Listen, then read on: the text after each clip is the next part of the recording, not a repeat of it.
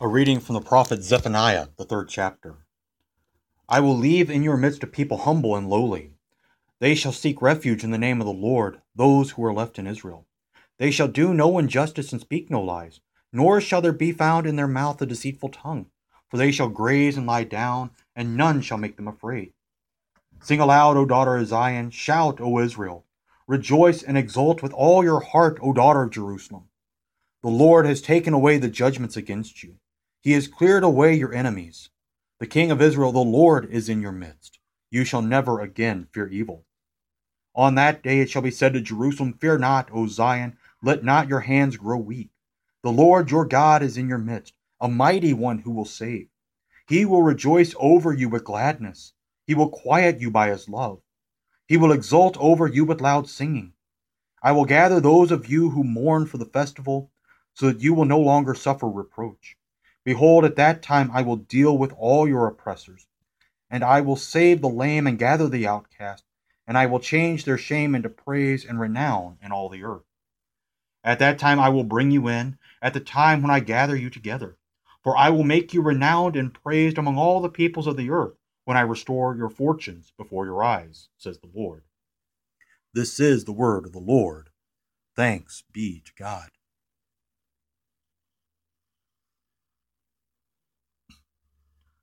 Let us pray. Look in mercy, O Lord, upon your faithful people, and by word and spirit bring to completion that good work which you've begun in us. Gather in your people that all the world may see and know that what has been cast down is raised up, and what has grown old is made new, until the work you have begun in us is brought to its joyful fulfillment in the day of our Lord Jesus Christ. Amen.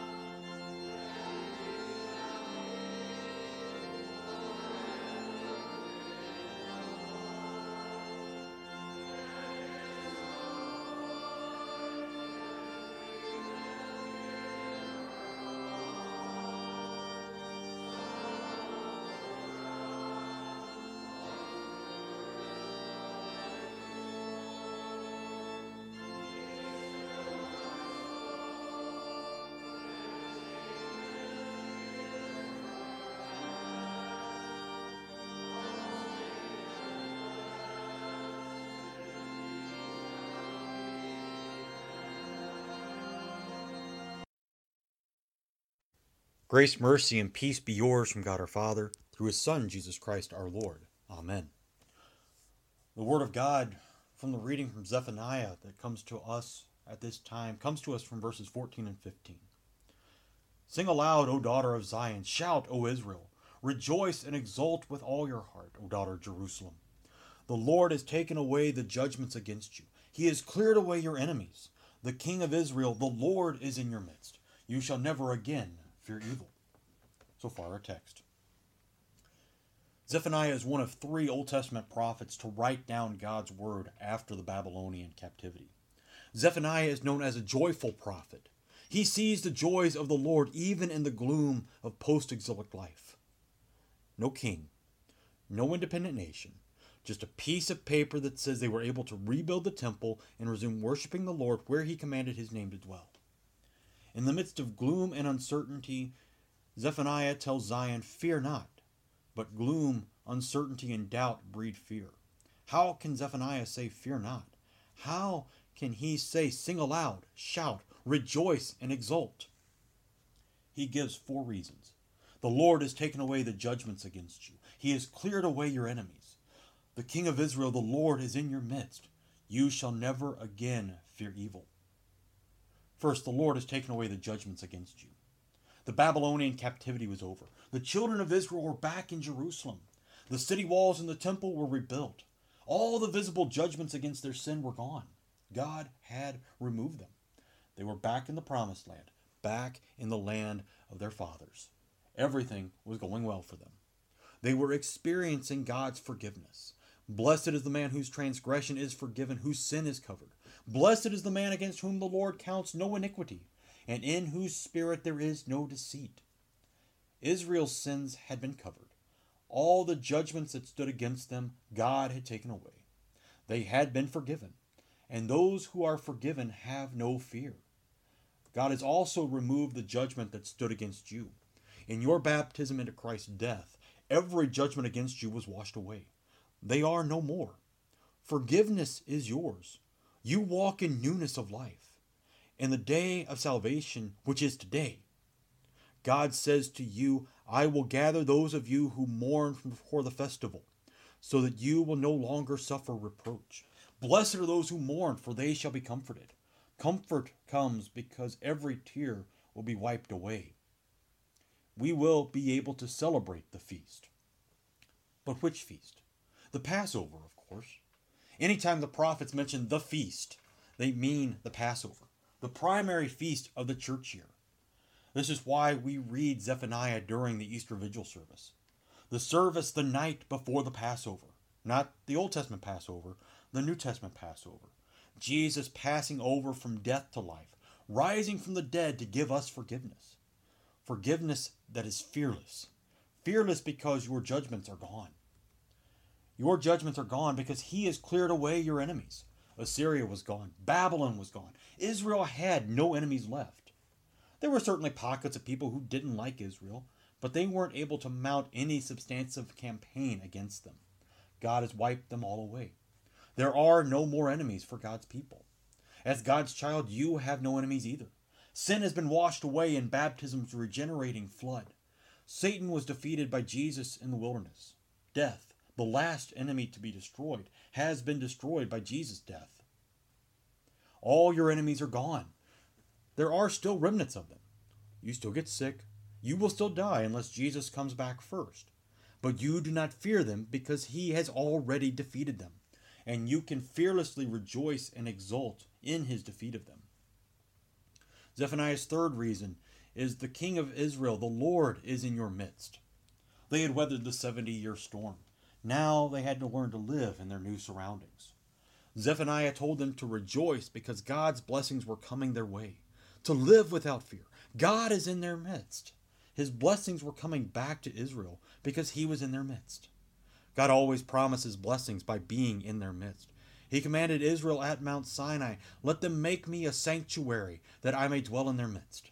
God is in the midst of her. She shall not be moved. Behold, the dwelling place of God is with man. He will dwell with them, and they will be his people, and God himself will be with them as their God. God's promises to pour out blessings upon his people with whom he dwells. Zephaniah stretches this joyous pouring. The Lord your God is in your midst, a mighty one who will save. He will rejoice over you with gladness. He will quiet you by his love. He will exult over you with loud singing. You are able to fearlessly rejoice because God rejoices over you. God's rejoicing centers around repentance. You are able to fearlessly rejoice because God rejoices over you. God's rejoicing centers around repentance. Lent centers around our need for repentance. When you come to repentance, when you confess your sins, God and all his heavenly host rejoice. In this rejoicing, God casts out all fear. He washes away every sin. He destroys every enemy. He dwells with his people. These are all great reasons why you can rejoice with victorious fearlessness. The final reason to rejoice fearlessly is you shall never again fear evil. God has cast out all fear. God has taken away your sin. God has come to dwell with you. In God's presence, there is nothing to fear because you have made the Lord your dwelling place, the Most High, who is my refuge. No evil shall be allowed to befall you, no plague come near your tent. You fear no evil because God is with you. His rod and staff comfort you. The rod of his word, the staff of his pastor. These comfort you because they are proofs that God is with you. When you place yourself in God's refuge, you hear his word proclaimed. Your spirit rejoices because it has nothing to fear. God has taken it all away. He gives you victorious fearlessness. You fear no evil because no evil can hurt you. You are clothed with Christ. You cannot get any closer to God. Evil cannot come near Christ. You are covered by Him. He protects you from every evil. You have nothing to fear. Your victorious fearlessness is a product of your baptism. Your baptism gives you reason to sing aloud, to shout, to rejoice and exult. Your God is with you, in your midst. He comes to you in His Word. He comes to you in his sacraments. This is why you rejoice. This is why you are fearless. This is why you are victorious. Amen. Now may the peace of God, which surpasses all understanding, guard your hearts and your minds in Christ Jesus our Lord. Amen.